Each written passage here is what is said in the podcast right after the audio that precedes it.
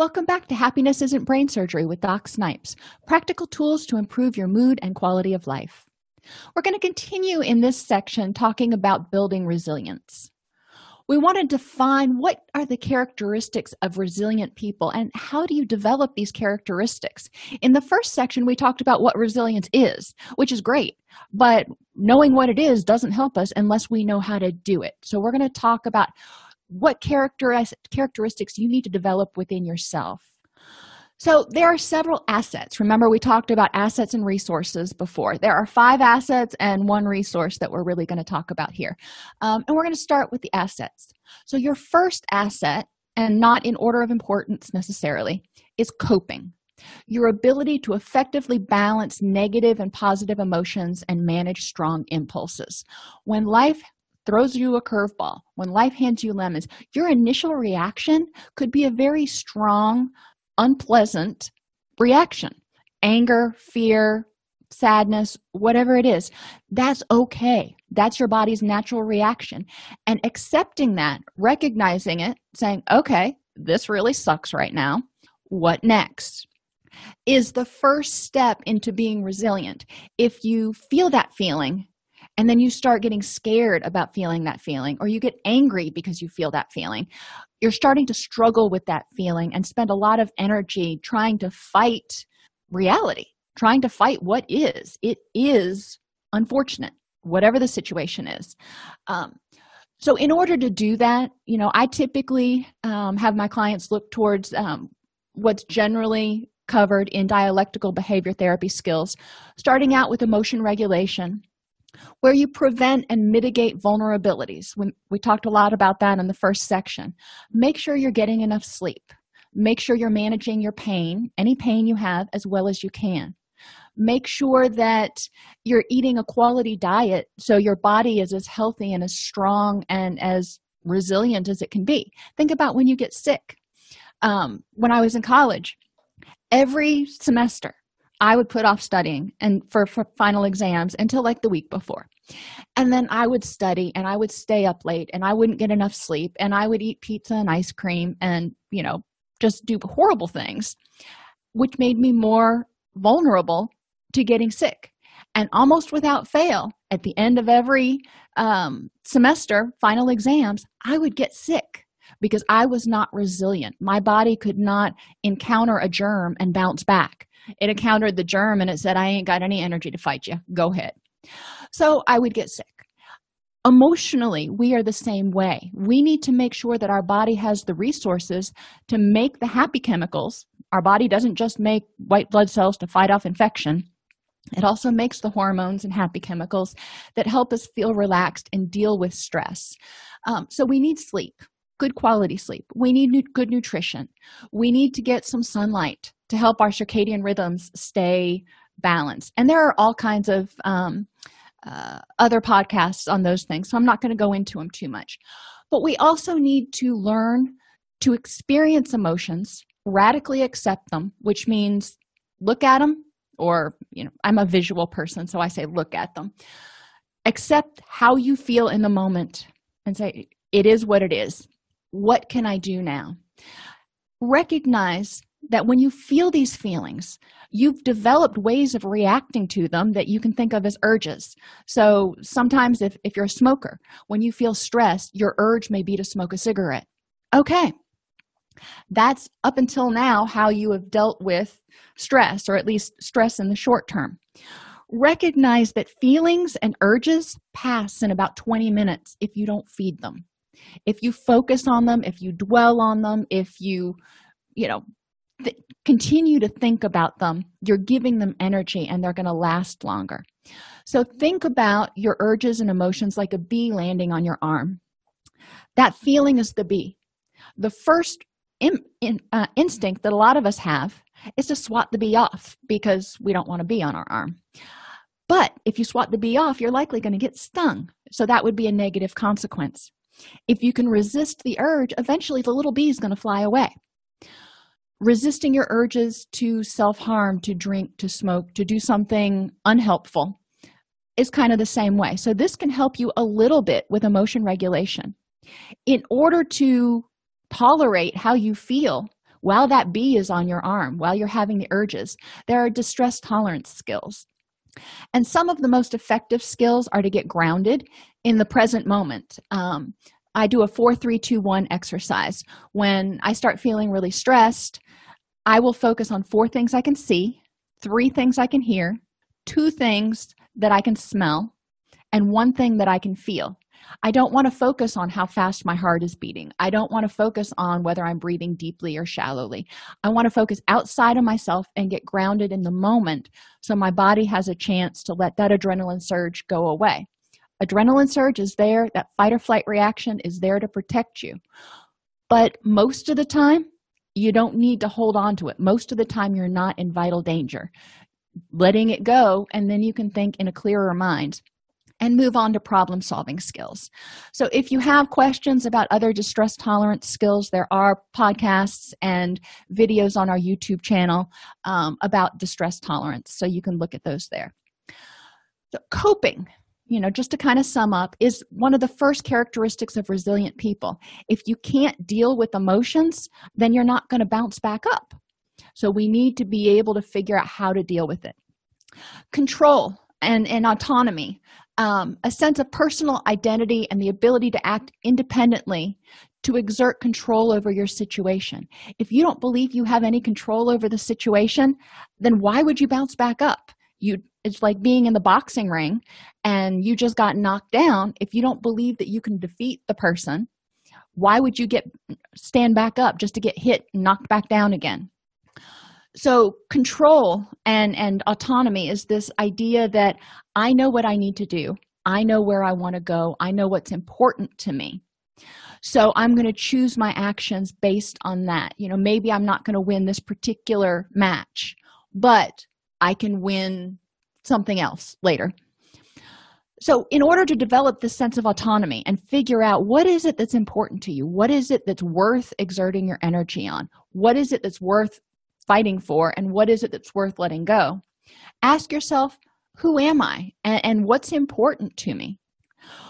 When bad things happen, then you want to ask yourself, in terms of what's important to me, for me, it's my career, my family, our pets.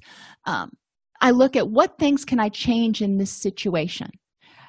Can I change the situation? If this is a really unpleasant situation, what can I do to change it? Or can I change my reaction to the situation?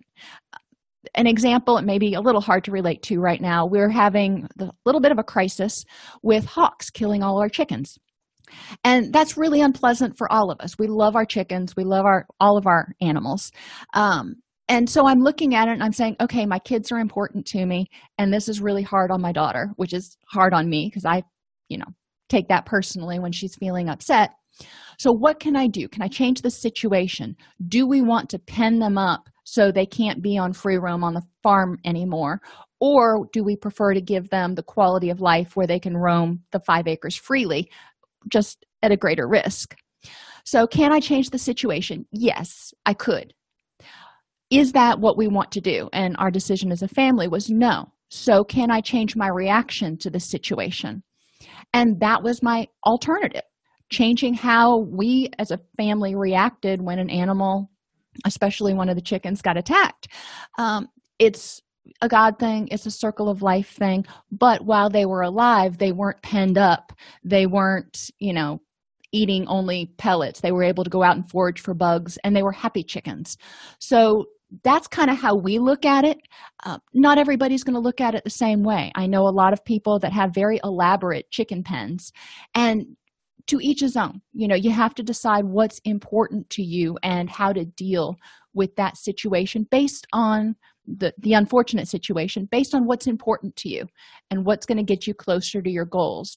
And this helped us as a family move closer to our goals. Character and a sense of purpose and future. So once you know what's important to you, well, that's great. But now you need to say, how do I get there? I know what my destination is. I want it to be. I know who I want to be. I knew who I want to grow to be. Even today, I'm almost 50 years old, and I'm like, well, when I grow up, I want to be like so-and-so. we always have goals. We always have things that we want to change or grow into, but you need to use what we call purposeful action. Make realistic plans for a meaningful life based on what's important to you, because you're going to have a lot of stuff come your way. And if you go after everything, you're going to be going off on these tangents and using a lot of energy and probably not moving toward what's most important to you and most rewarding. When you do take positive forward steps, notice them. Notice your forward-moving thoughts and behaviors, and notice those things in others. So congratulate people for successes that they've had. Focus on the positive. Focus on creating a win-win and building positive energy, not only in yourself by noticing your successes, but also in others that can be supportive of you by noticing their successes. So you're creating this positive karma kind of environment. Confidence is the next thing.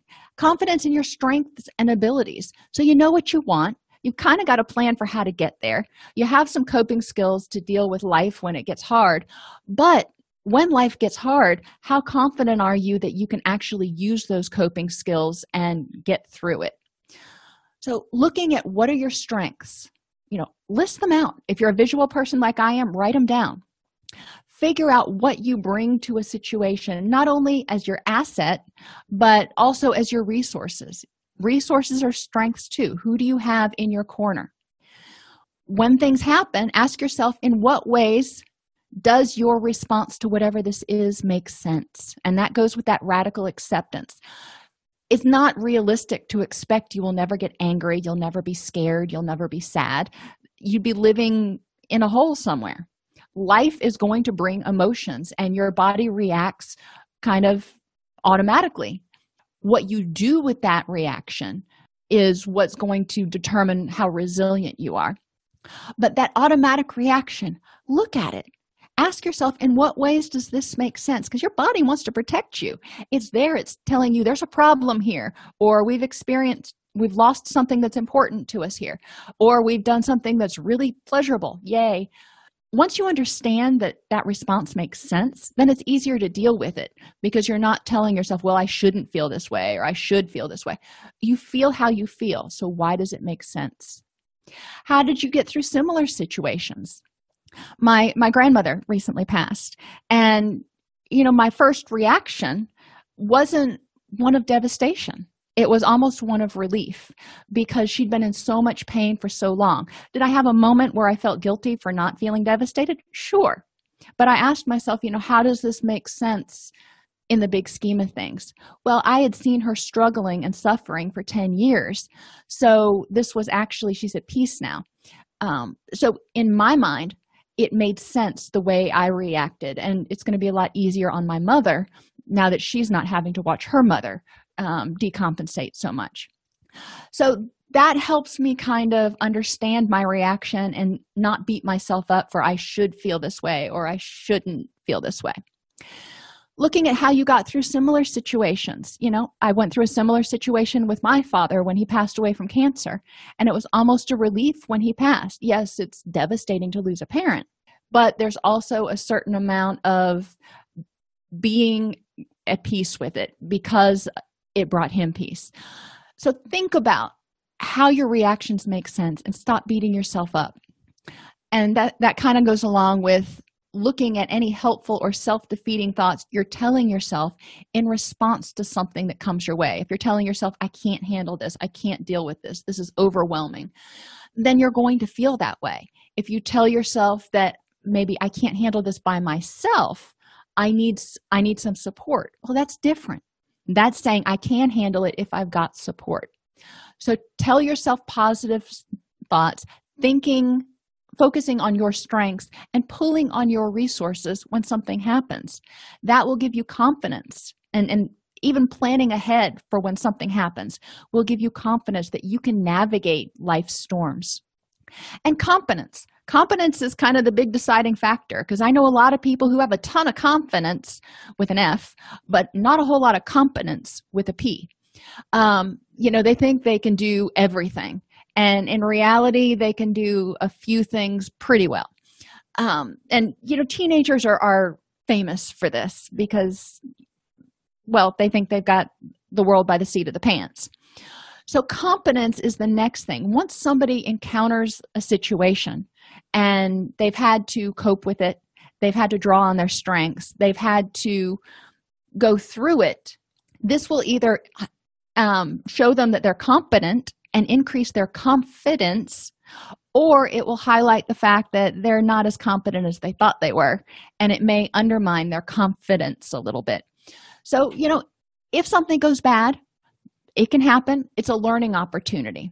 The things that do go good, you want to focus on that, though. So in order to build competence, get out of your own way and allow yourself to take chances. If you don't have those small little upsets, then when a big upset comes your way, you are going to be totally ill-prepared. You need to kind of build on your strengths as you go through.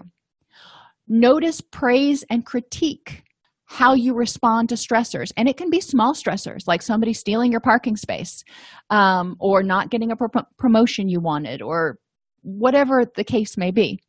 But when stressors come your way, notice how you handle them. Praise yourself for the things that you do well and right to be resilient.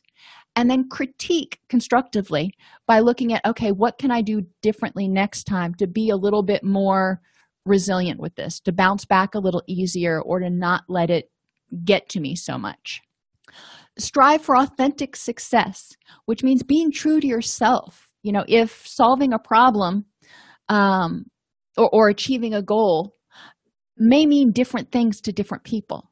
So what does success mean for you? Just always strive to choose the actions and activities and choices that will get you closer to what you define as happiness and success. That's being authentic with yourself, not what your parents define as success or the media defines as success. Act in your wise mind. If you act in your emotional mind, you're probably going to make mistakes, which will undermine your confidence and your competence. Stop lecturing and second-guessing yourself.